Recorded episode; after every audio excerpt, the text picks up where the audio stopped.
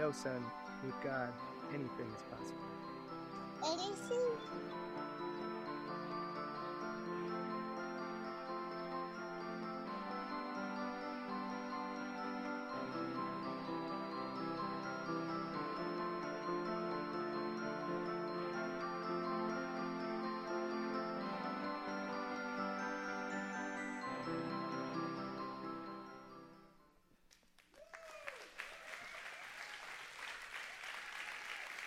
Good, mo- Good morning.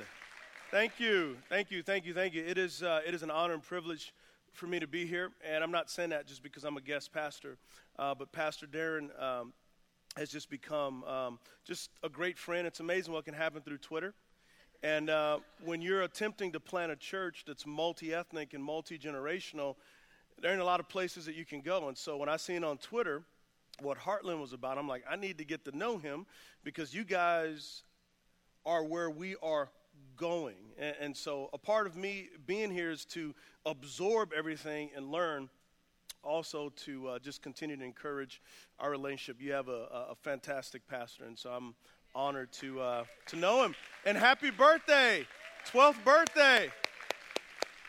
You know, um, 80% of church plants don't make it, and you guys are 12 years old. You've planted five churches, you've got campuses, and, and, and, there are more things on the horizon for God to accomplish through you individually and corporately as a body. So now that we got that done over, let's get to work. Check this out.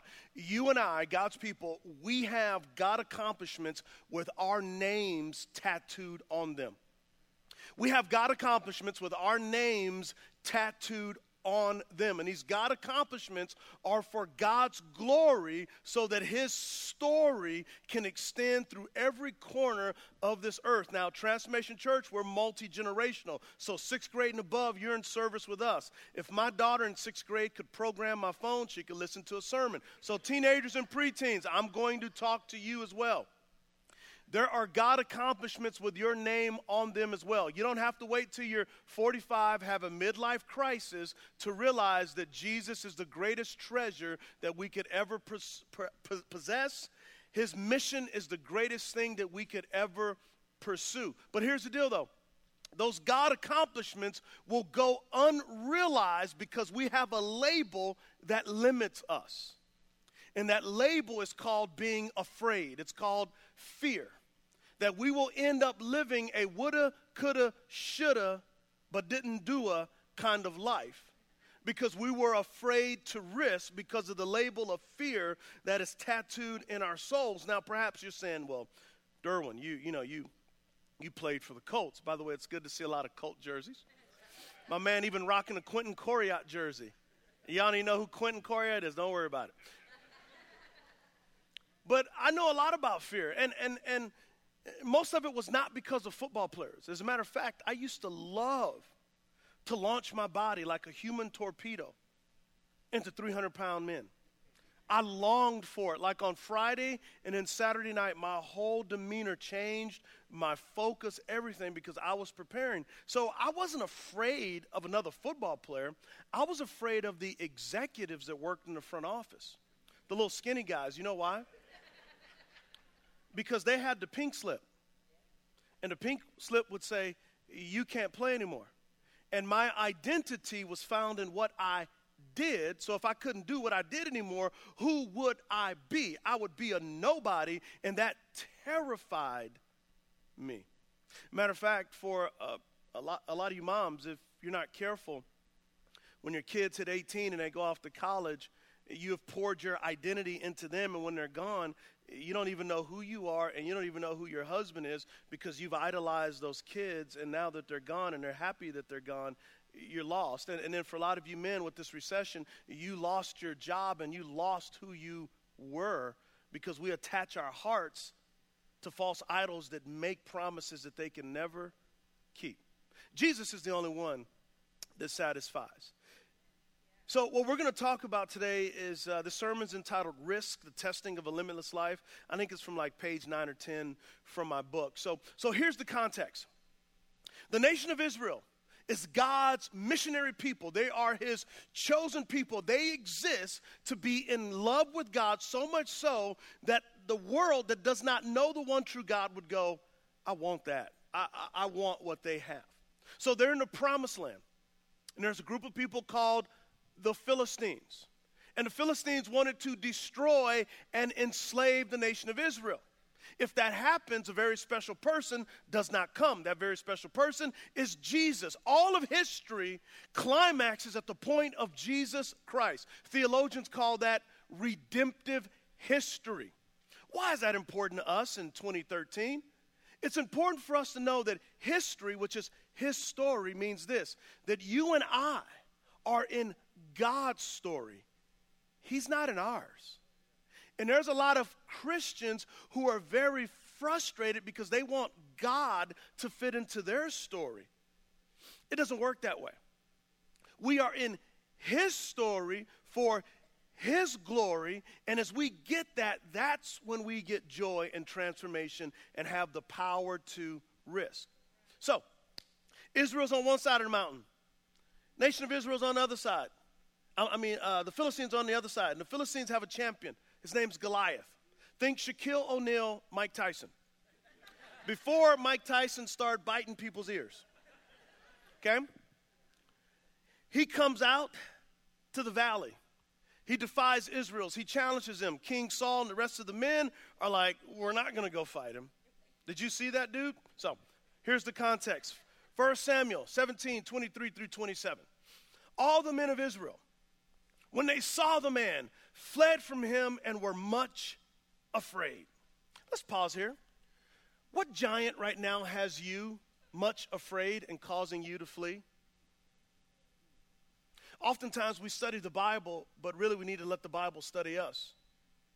For some of you husbands, maybe your giant is greater degrees of intimacy with your wife. Intimacy, into me you see. You are just quite holding back. She's not all the way in because you're afraid of vulnerability. For some of you, it's various kinds of addiction. I don't know what your giant is. I've got my giant. For some of you teenagers and preteens, your giant is peer pressure. You know that if you follow a certain crew, a certain group, that's going to put you in direct opposition of Jesus. And that giant is am I going to follow Jesus and be made fun of, or am I going to be with everybody else and just fit right on in? We all got giants. and the men of Israel said, Have you seen this man who has come up? Surely he has come to defy Israel. And the king will enrich the man who kills him with great riches, and will give him his daughter, and make his father's house free in Israel. Okay, that's, that's funny. They're like, so what's going to happen if you kill the giant? The king will give you some money, and you get his daughter. Okay, I don't know if this happened, but what if the dudes were like, man, she ugly. I ain't going to fight the giant. hey, you can keep your money because I do not want her. Beauty is in the eye of the beholder. I ain't going, oh man, the giant prettier than her. and David said to the men who stood by, teenagers, notice who just spoke there David. David 16 or 17, right there. David said to the men who stood by, What shall be done for the man who kills this Philistine and takes away the reproach from Israel?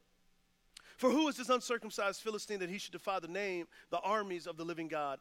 And the people answered him in the same way, So it shall be done to the man who kills him. So, teenagers, please notice King David wasn't playing Xbox, he wasn't playing Call of Duty. He was trying to transform the world. Don't get me wrong, I play a little NBA 2K13 with my 13 year old son on occasion. But I also want to train him up that when he leaves this planet, that it's better because he existed. So notice this is a teenage boy challenging the men to stand up for the glory of God. We need some teenagers and preteens to challenge us old folks to stand up for the glory of God. God has used teenagers all throughout history. Not only David, but think about it Mary. She's like 13 or 12 when God entrusted into her womb the Savior of the world. All of Jesus' disciples were most likely teenagers, but Peter. The gospel tells us that Peter and Jesus had to pay a tax. The other guys didn't. The implication is they were teenagers. So God used pimpled faced teenagers to transform the world. So, parents, what are you telling your teenagers to do? Go to college, get a good job, get a lot of debt, be stressed, and then you die. I mean, we're not telling them that, but is that what we're modeling? Or do we look at our kids and we say, today, the living God of the universe will live and breathe in you. That today your school can be different, that the future can be different, that the present can be different because of the God who lives and breathes and moves in you, and that you don't have to go in the direction that everybody else is going in. Now, parents, before we start clapping, we've got to embodiment. We have to embody it. I don't care what Christian school you send your kids to. Theological lessons are caught, not taught. Whoop, there it is. Okay, let me move on. Let me move on. Uh, okay. So, we're talking about risk, we're talking about fear. I was afraid to plant a church because becoming a pastor means you're vulnerable. I mean, God bless you, Pastor Darren, for doing as long as you have. I mean, you, you pray for people, you, you think about people, you baptize them, you marry them, then they leave because there's a cooler church down the street. And it hurts. And I'm like, I'm not doing that. I'm like, no, no, no. My formative years growing up taught me that the closer that people got to you, the easier it is for them to hurt you. So I learned at an early age from my family experience I'm going to lock my heart in a cage, and Derwin has the key and I'm hiding it.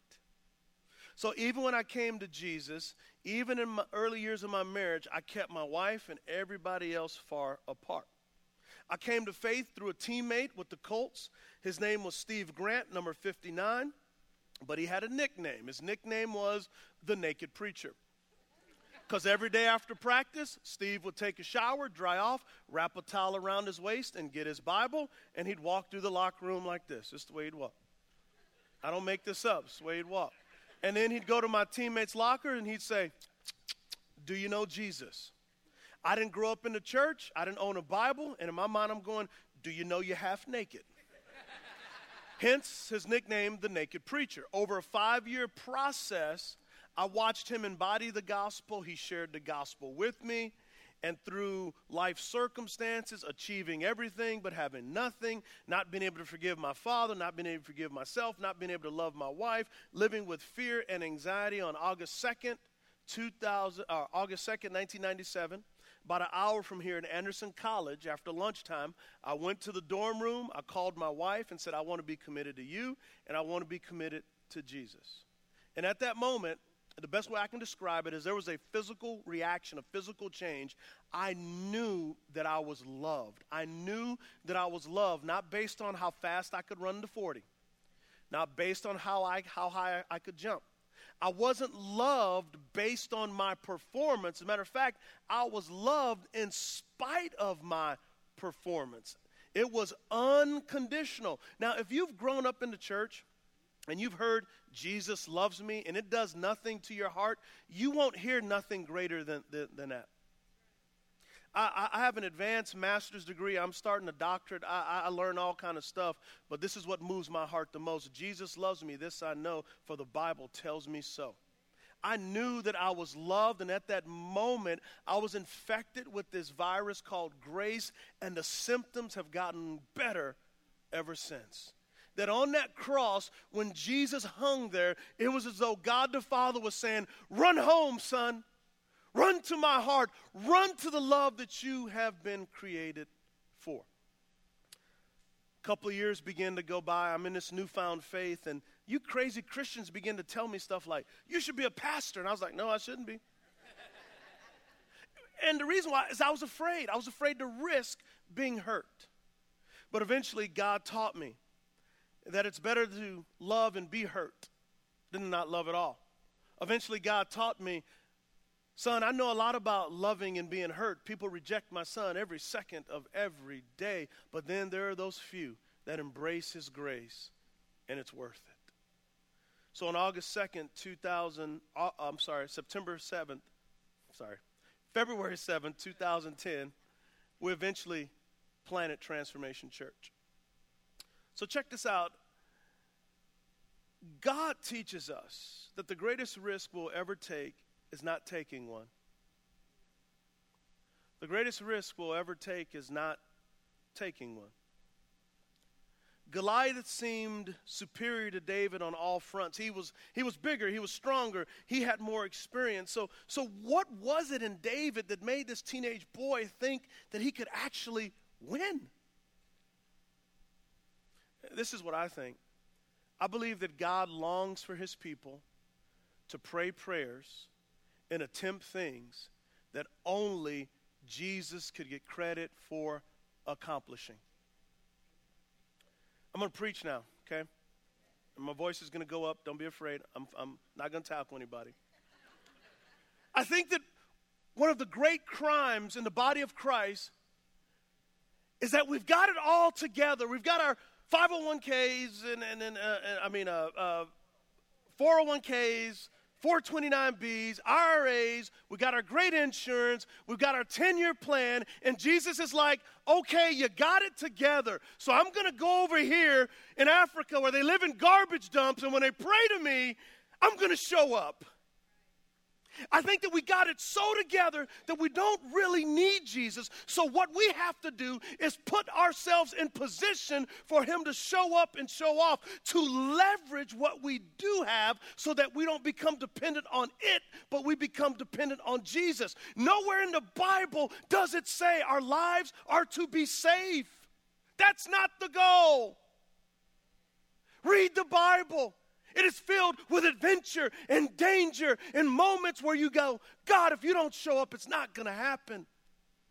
And he's longing for his people to pray prayers and attempt things that only he can accomplish. Right now, what are you attempting that only he can accomplish? As a church, you're in year 12. God has planted five churches through you. You probably got another 15 or 20 ahead of you, but it's going to require crazy, ridiculous risk. The kind of risk that when you tell people what your church is trying to do or what you're trying to do individually, people go, You're serious. Wow.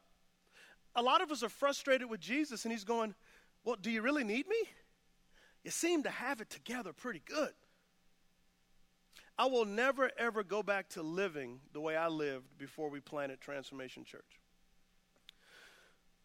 So, my wife and I eventually, God gave us the courage to plant this church. We said it's going to be a multi ethnic church where black people, white people, Latino people, Asian people, people who are black and white at the same time, young and old, and everybody, we're going to come together, kind of like the Bible says to do. And, and um, don't do this. Don't do what I'm going to say do next. We found a warehouse because we couldn't find anywhere else to go, and we didn't have enough money. So I signed it anyway. I signed the lease anyway. It's like, Lord, you, you better show up or I'm going to jail. And Jesus, well, people in jail need Jesus too. I was on my way. So eventually we get to February 7th, 2010. And uh, in our planning, I said, you know what, guys, we're going to launch with two services. In my heart, I'm going, risk. In my mind, I'm going, dude, you don't have enough people for one service. And then I said this you ever say something and you want to catch it and put it back in your mouth? I said, and we're going to launch two services. I'm going, Get it back. Get it back. We didn't have enough people, right? Um, heart's going, yes. Mind's going, no. February 7th comes up. And I'm like, Lord, give us 700 people. I didn't know that 700 people don't come to a church plant. No one told me that in the church planning rules. I didn't know that 700 people don't come to a brand new church. My heart's like 700. My mind's like, no. At the end of the second service, my executive pastor sat down. He was crying. His lip was quivering, and he says, uh, Pastor, 701 people came. And ever since that moment, we've been one of the 100 fastest growing churches in America. We are an anomaly A black lead. Yeah, yeah, that's something. Yeah, we can clap about that. Um, uh, I'm black, if you haven't noticed. Um, black lead pastor, congregation about 60% white, 40% everything else. We're an anomaly. We're not even supposed to exist, let alone being one of the 100 fastest growing churches in America. Our first year, we were the second fastest growing church in America by percentage. That's not supposed to happen, but I just wonder if God blessed that ridiculous and crazy risk. Hey, what's your 701 moment? What's your outrageous, ridiculous risk? What's your outrageous and ridiculous risk for your church? And I know Pastor Darren, so he's going to have some outrageous things for you guys to accomplish so that only Jesus gets the glory. It's so worth it. It is so worth it. We learn that the afraid label limits us, the courageous label unleashes God in us. So, David wasn't even supposed to really even be going to fight his daddy Jesse said, Go check on your brothers. So David hopped on his camel with the chrome rims, put on his Dr. Dre Beats audios, and was rolling down the desert.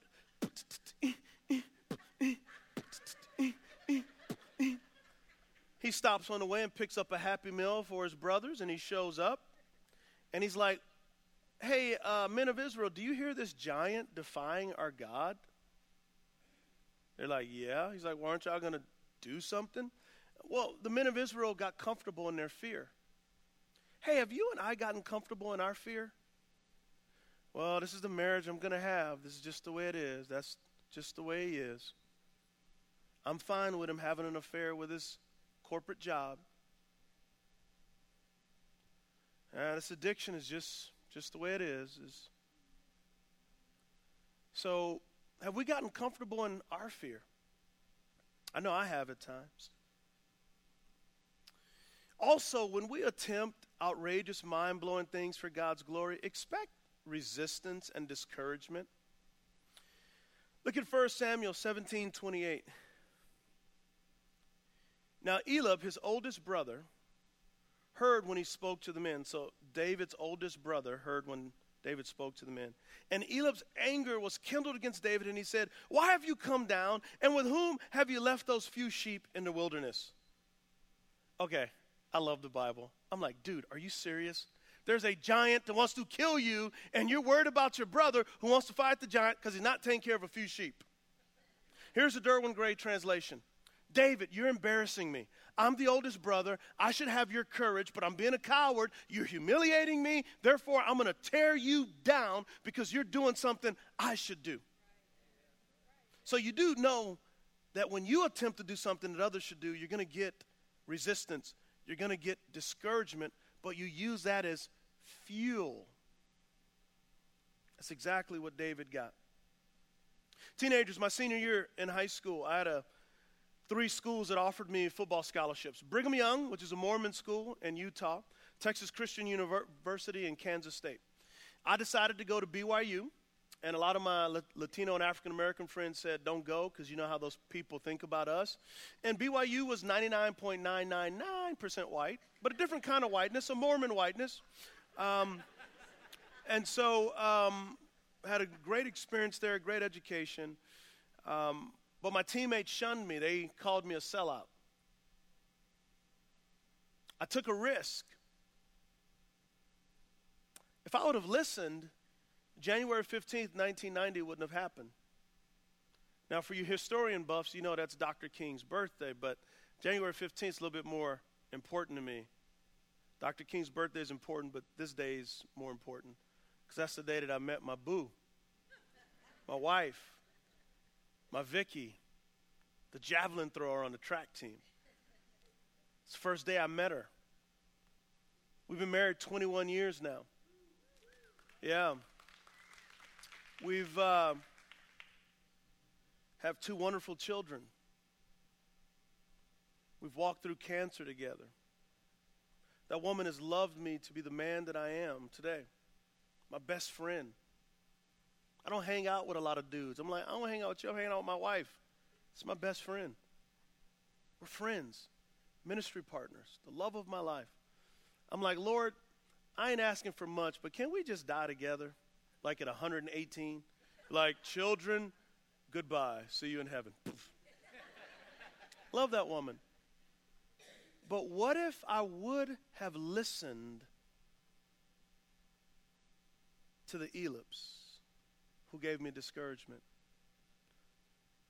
What God accomplishments have our names on it, but we're listening to people instead of God? You're going to be called to give sacrificially. You're going to be called to reach more people for Christ. You, you might even be called to be a part of a new campus. I don't even know what that looks like individually, but all of us are going to be at the precipice of discouragement and faith and risk. God teaches us that his past faithfulness empowers us to take risk. Think of these those nights where David was taking care of sheep, and all of a sudden a lion or a bear came to get the sheep. David got his slingshot and would kill a lion or bear. See, God's presence and provision, his faithfulness in that moment empowered David that when he went to go fight the giant, he ran towards him and said, I come in the name of the Lord of armies. How did he do that? Because in those moments of obscurity, in those moments in the past, he's seen God's faithfulness. You see, God's faithfulness in our past empowers us to be courageous in the present. It empowers us to go into a future that seems unknown, but we got to remember we're holding of the, the hand of the one who do knows. How's God been faithful to you in the past? As a church, it's obvious. It's going to require risk. But how's He been faithful to you individually? Uh, I'm going through a season of just um, really thanking God for his faithfulness. I mean, the very fact that I'm here in Fishers. In 1993, when I signed a contract with the Colts, our first apartment was in Fishers, but it didn't look like this. There was like Sahm's Restaurant. Is that still around? We used to go there. There's like a car wash. And now I come back and I go, what is this place? I didn't know Jesus in 1993. Now in 2013, I'm here preaching Jesus. I'm thankful for God's faithfulness. I'm thankful for his faithfulness in that I grew up as a compulsive stutterer up until the age of 26. And then when I met Jesus, he touched my mouth and said, I've got a song I want you to sing. There's a message I want you to declare. I'm thankful. I'm thankful that I come from a family where two teenagers had me, but had enough sense to let their grandmother, to let their mom raise me. What are you thankful for? By the way, a, a grateful heart is so much more appreciative of the little things. Sometimes as Americans, we're so entitled. Oh, the air conditioner doesn't work. Most of the world don't even got a car. What are you thankful for? Because Jesus' past faithfulness will give us power in the future. Let's take a step back this story of David and Goliath is, is really about Jesus. David is a type of Christ, Goliath is a type, and Israel is a type. Think about it. David is a shepherd. Jesus is the great shepherd. David was born in Bethlehem. Jesus was born in Bethlehem. David killed Goliath.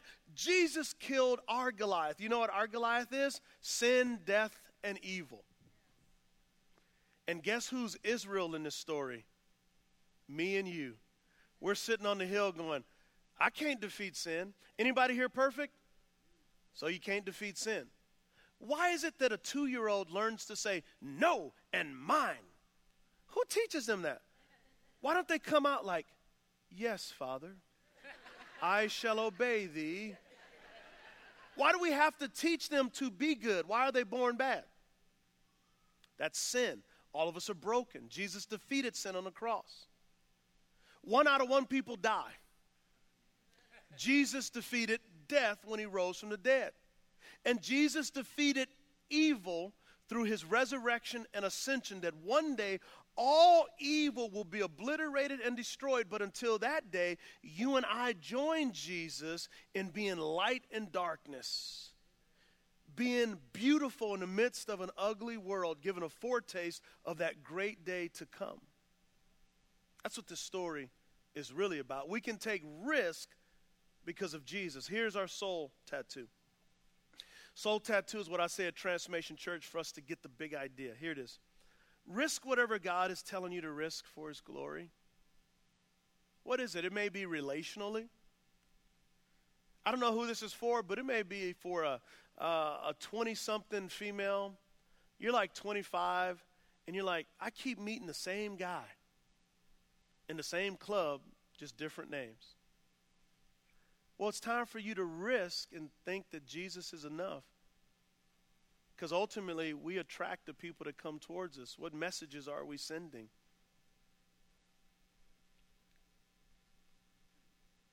Romans 8 31 and 32 says this If God is for us, who can be against us?